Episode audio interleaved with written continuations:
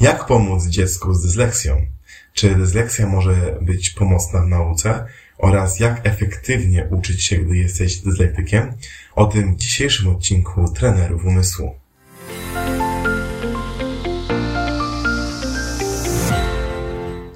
Dzień dobry, witam Cię serdecznie na naszym kanale Trenerów Umysłu. Ja nazywam się Tobiasz Boral i wraz z moim bratem Bartłomiejem uczymy tutaj, jak lepiej korzystać z naszego umysłu, jak lepiej korzystać z pamięci, jak rozwijać swoją wyobraźnię, kreatywność, koncentrację uwagi, tak żeby po prostu lepiej funkcjonować. E, nie tylko dla dzieci, ale również dla każdego, kto e, chce lepiej się uczyć, lepiej przyswajać wiedzę i z niej korzystać. E, dzisiejszy odcinek jest poświęcony dyslekcji i dlatego również o tym mówię, ponieważ ja i mój brat jesteśmy dyslektykami. Jesteśmy osobami, które mają stwierdzoną dysgrafię, dysortografię i tak naprawdę powinniśmy mieć bardzo duże trudności w zapamiętywaniu, w uczeniu się, które jak najbardziej te trudności dydaktyczne się u nas pojawiały. Natomiast e, dzięki odpowiedniemu treningowi, odpowiednim technikom e, doszliśmy do super wyników i mogliśmy reprezentować Polskę na Mistrzostwach Świata w szybkim zapamiętywaniu, albo mogłem zdobyć tytuł Mistrza Europy e, w szybkim zapamiętywaniu w kategorii Images. Stąd dzisiaj to, co będę Wam mówił, to nie jest tylko teoria i nauka, ale również to połączone z moją praktyką i doświadczeniem. Na bazie naszego doświadczenia stworzyliśmy e, kursy bezbrainowe wymiar edukacji, które nie są tylko dla dyslektyków, to są kursy rozwijające naprawdę każdy umysł. E, są w stanie naprawdę uwolnić potencjał e, i włączyć nową jakość edukacji. Natomiast one y, bardzo mocno pomagają również z lektyką, bo są tak y, pobudzające umysł, tak aktywujące, aktywizujące umysł, że pomogą i e, dyslektykom, i e, osobom bez tej, że tak powiem, trudności. Ale idąc prosto do tematu. Czym jest dysleksja? To jest bardzo ciekawy temat, ponieważ dysleksja sama w sobie została opisana dopiero pomiędzy XIX i XX wiekiem jako pewna trudność, którą się opisuje, że ktoś e, patrzy, a nie widzi, że ktoś słucha, a nie słyszy. Czyli są pewne problemy z przetwarzaniem informacji na poziomie e, właśnie tego wstępnego przetwarzania informacji. Co jest ważne, osoby z dysleksją nie mają odchyleń, jeżeli chodzi o normę intelektualną. Czyli to są osoby zwykle tak samo inteligentne, czasami bardziej inteligentne, czasami e, mniej od średniej, która jest, czyli są po prostu tak jak każdy człowiek, tak? Czyli są w tym, w tej normie intelektualnej. Natomiast te trudności sprawiają, że w pewnych sytuacjach, w pewnych e, momentach mają po prostu o wiele bardziej utrudnione zadanie i mogą być odbierani jako osoby, które e, sobie nie radzą. Co jest ciekawe, naukowcy mówią o wielu dyslektykach, którzy zrobili wielkie rzeczy dla nauki, e, dla, dla świata, mimo że, jak powiedziałem, dyslekcja była opisana dopiero między XIX a XX wiekiem, to biorąc pod uwagę notatki, jakieś dzieła, historie pewnych e, sławnych osób, można stwierdzić, czy ta osoba była dyslektykiem, czy jest jakieś prawdopodobieństwo, że ta osoba była dyslektykiem. Wśród osób, które niewątpliwie były dyslektykami, jest chociażby Leonardo da Vinci czy e, Hans Christian Andersen, więc mózgi niesamowite, osoby z wielką inteligencją i bardzo twórcze, jeżeli chodzi o właśnie proces kreatywny.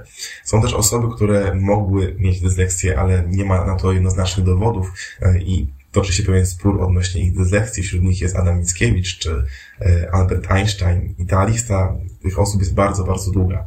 Co to oznacza? Że jeżeli twoje dziecko ma dysleksję, to nie jest to koniec świata.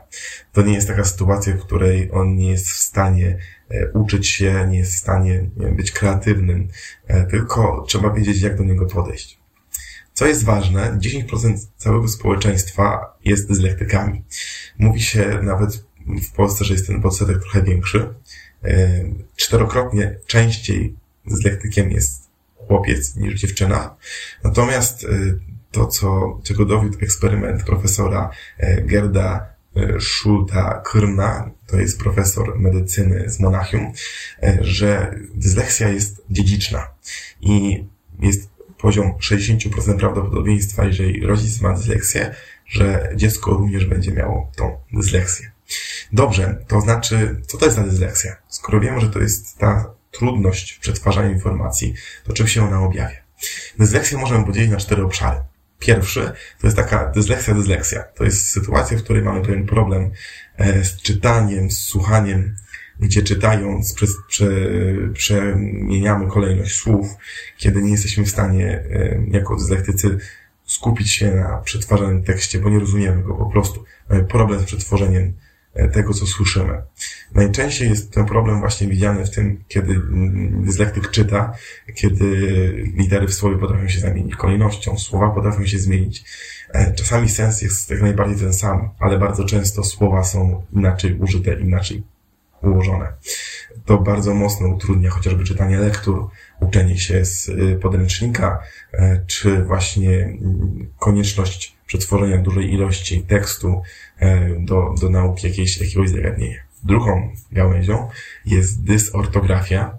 Jest ona związana z tym problemem przetwarzania też wzrokowego, tego, że dysortografik zna zasady pisowni. To nie jest sprawa tego, że się ich nie nauczył, ale nie ma tej pamięci wzrokowej do tego, jak, jak napisać jakiś wyraz. Często jest tak, że jeżeli mówimy, jak napisać jakiś wyraz, e, pytam się kogoś, to ten ktoś mówi, daj mi kartkę, tak robi. I pisze ten wyraz na kartce i mówi, no tak, to tak się powinno napisać. Bo jest pewna pamięć wzrokowo-mięśniowa, która pozwala e, odtworzyć, jak poprawnie powinien być zapisany ten wyraz. Natomiast dyslektyk ma ten problem, dysortografik, że mimo, że to wszystko zna i wie, to jak gdyby ma złe podpowiedzi te automatyczne do pisania tych słów. E, mimo, że pamięta zasadę, to sam już nie wie, jak to powinno być napisane i się często bardzo myli. Nie ze względu na nie, nie, niezrozumienie zasad, tylko ze względu na pewien problem, trudność, barierę, która uniemożliwia mu nie robienie błędów w pisowni. Takie błędy były widoczne właśnie w pisowni u Leonardo da Vinci, stąd wiemy, że, że on był dyslektykiem. Trzecią rzeczą jest dysgrafia. Jest to sprawa związana z tym, że e, trudno jest utrzymać estetykę kartki, że bardzo często te, te litery, które się pisze, e, są nieczytelne, że dużo osób ma problem z odczytaniem z grafika, że na pewno jest ciężko utrzymać pismo w linii.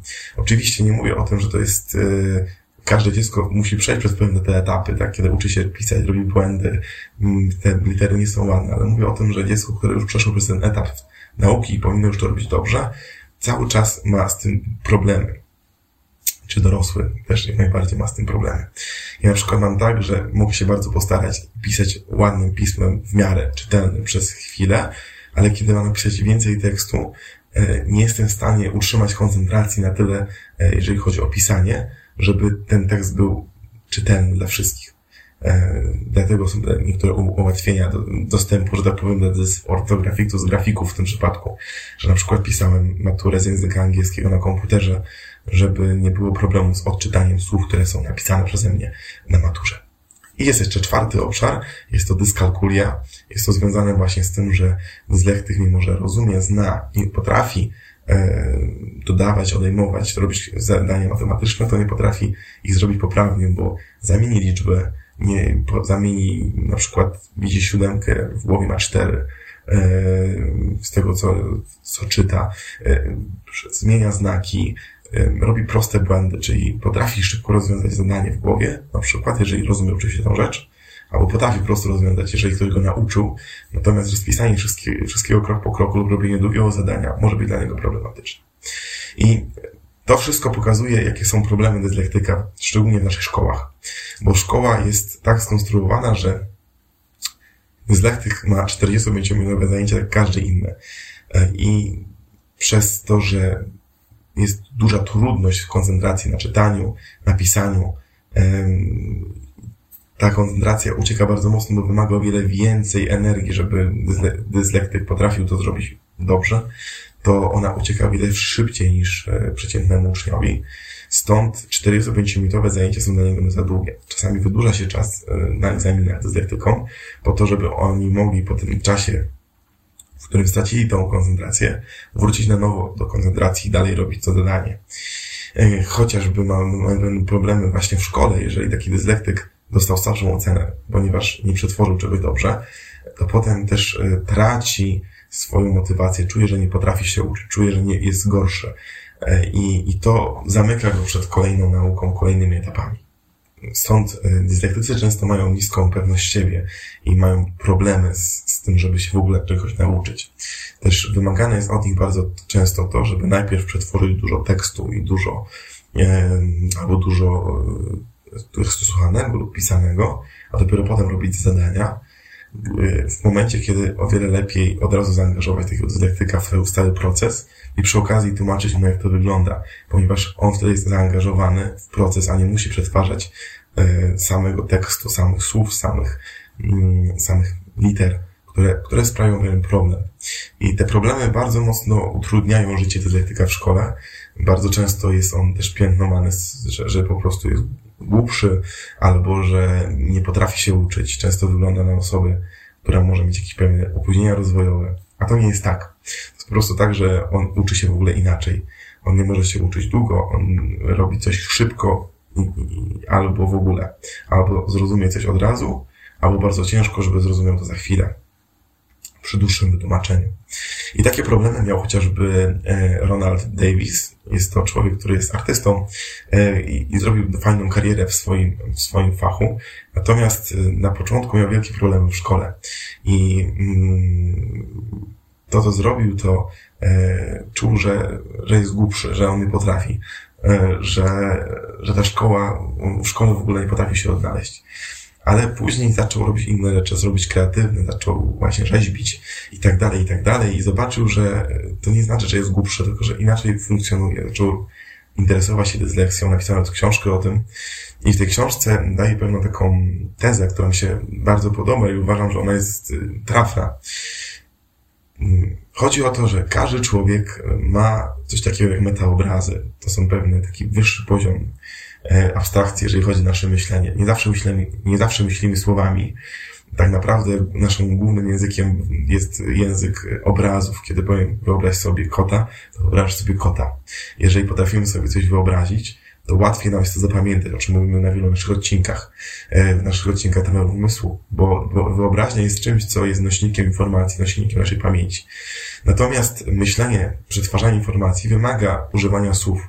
I bardzo dużo osób, większość osób na świecie, które się nauczyły czytać, pisać, e, bardzo dużo wykorzystują tych słów w procesie myślenia, we wszystkich procesach związanych z myśleniem, przetwarzaniem informacji i tak dalej.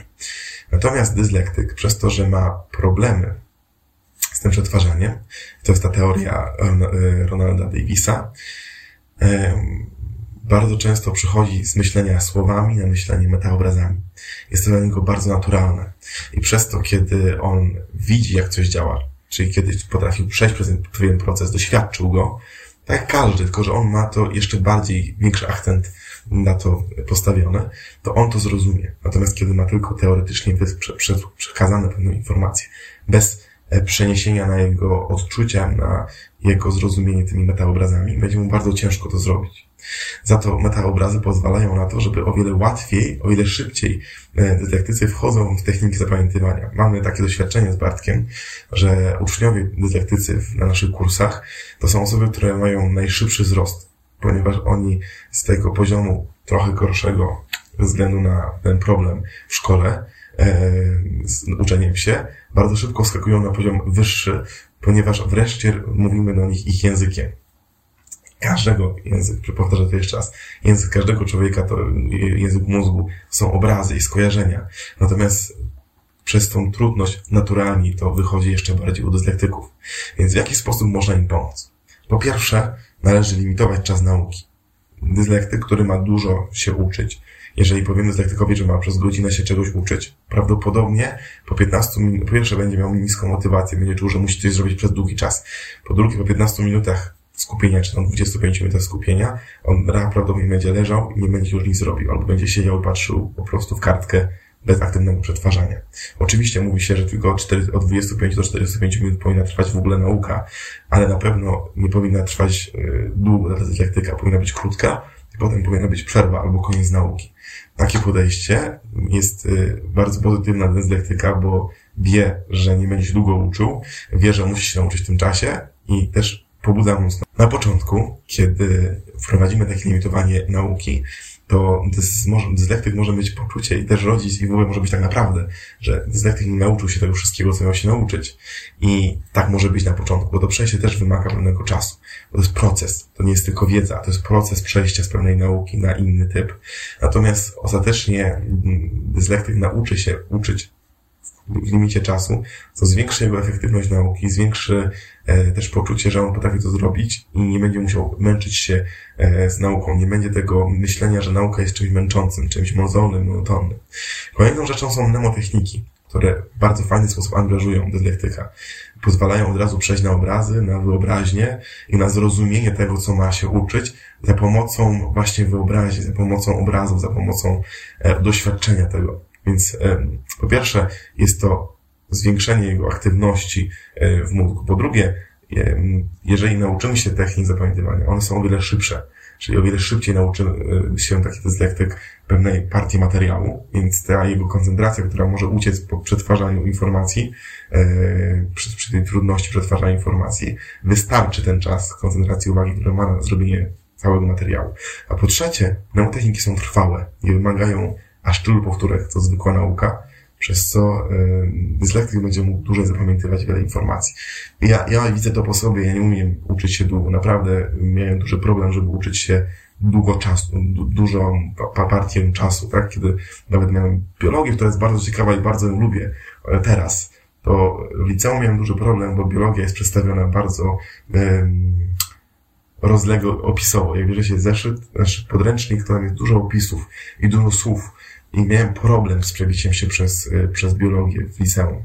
Dlatego o wiele lepiej mi jest y, korzystać z pewnych pigułek, na przykład z metody Cornela z, z, z lektykiem, z starszym z lektykiem, y, mówię starszym, czyli nie wiem, czwarta, piąta, szósta klasa plus, czyli żeby tam włączyć metodę Cornela, która aktywuje mózg, ułatwia potem powtórkę na podstawie pojedynczych słów kluczy.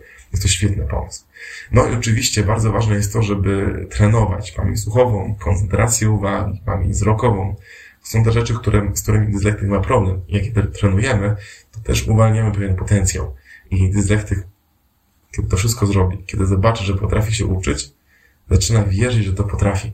Czyli zaczyna mieć większą wiarę w siebie. A kiedy ma wiarę, wiarę w siebie większą, że w swoje możliwości, to wtedy okazuje się, że ma nieodkryty potencjał nie wiem, bardzo często dyslektycy są bardzo mocno kreatywni, bo my się muszą zbierać trochę inaczej niż inni. Mają pewne takie umiejętności, które standardowo się nie objawiają, tylko że są po prostu pod warstwą tego, że trudno im przetworzyć tekst, trudno im napisać tekst, trudno im e, zrobić dużą partię materiału naraz.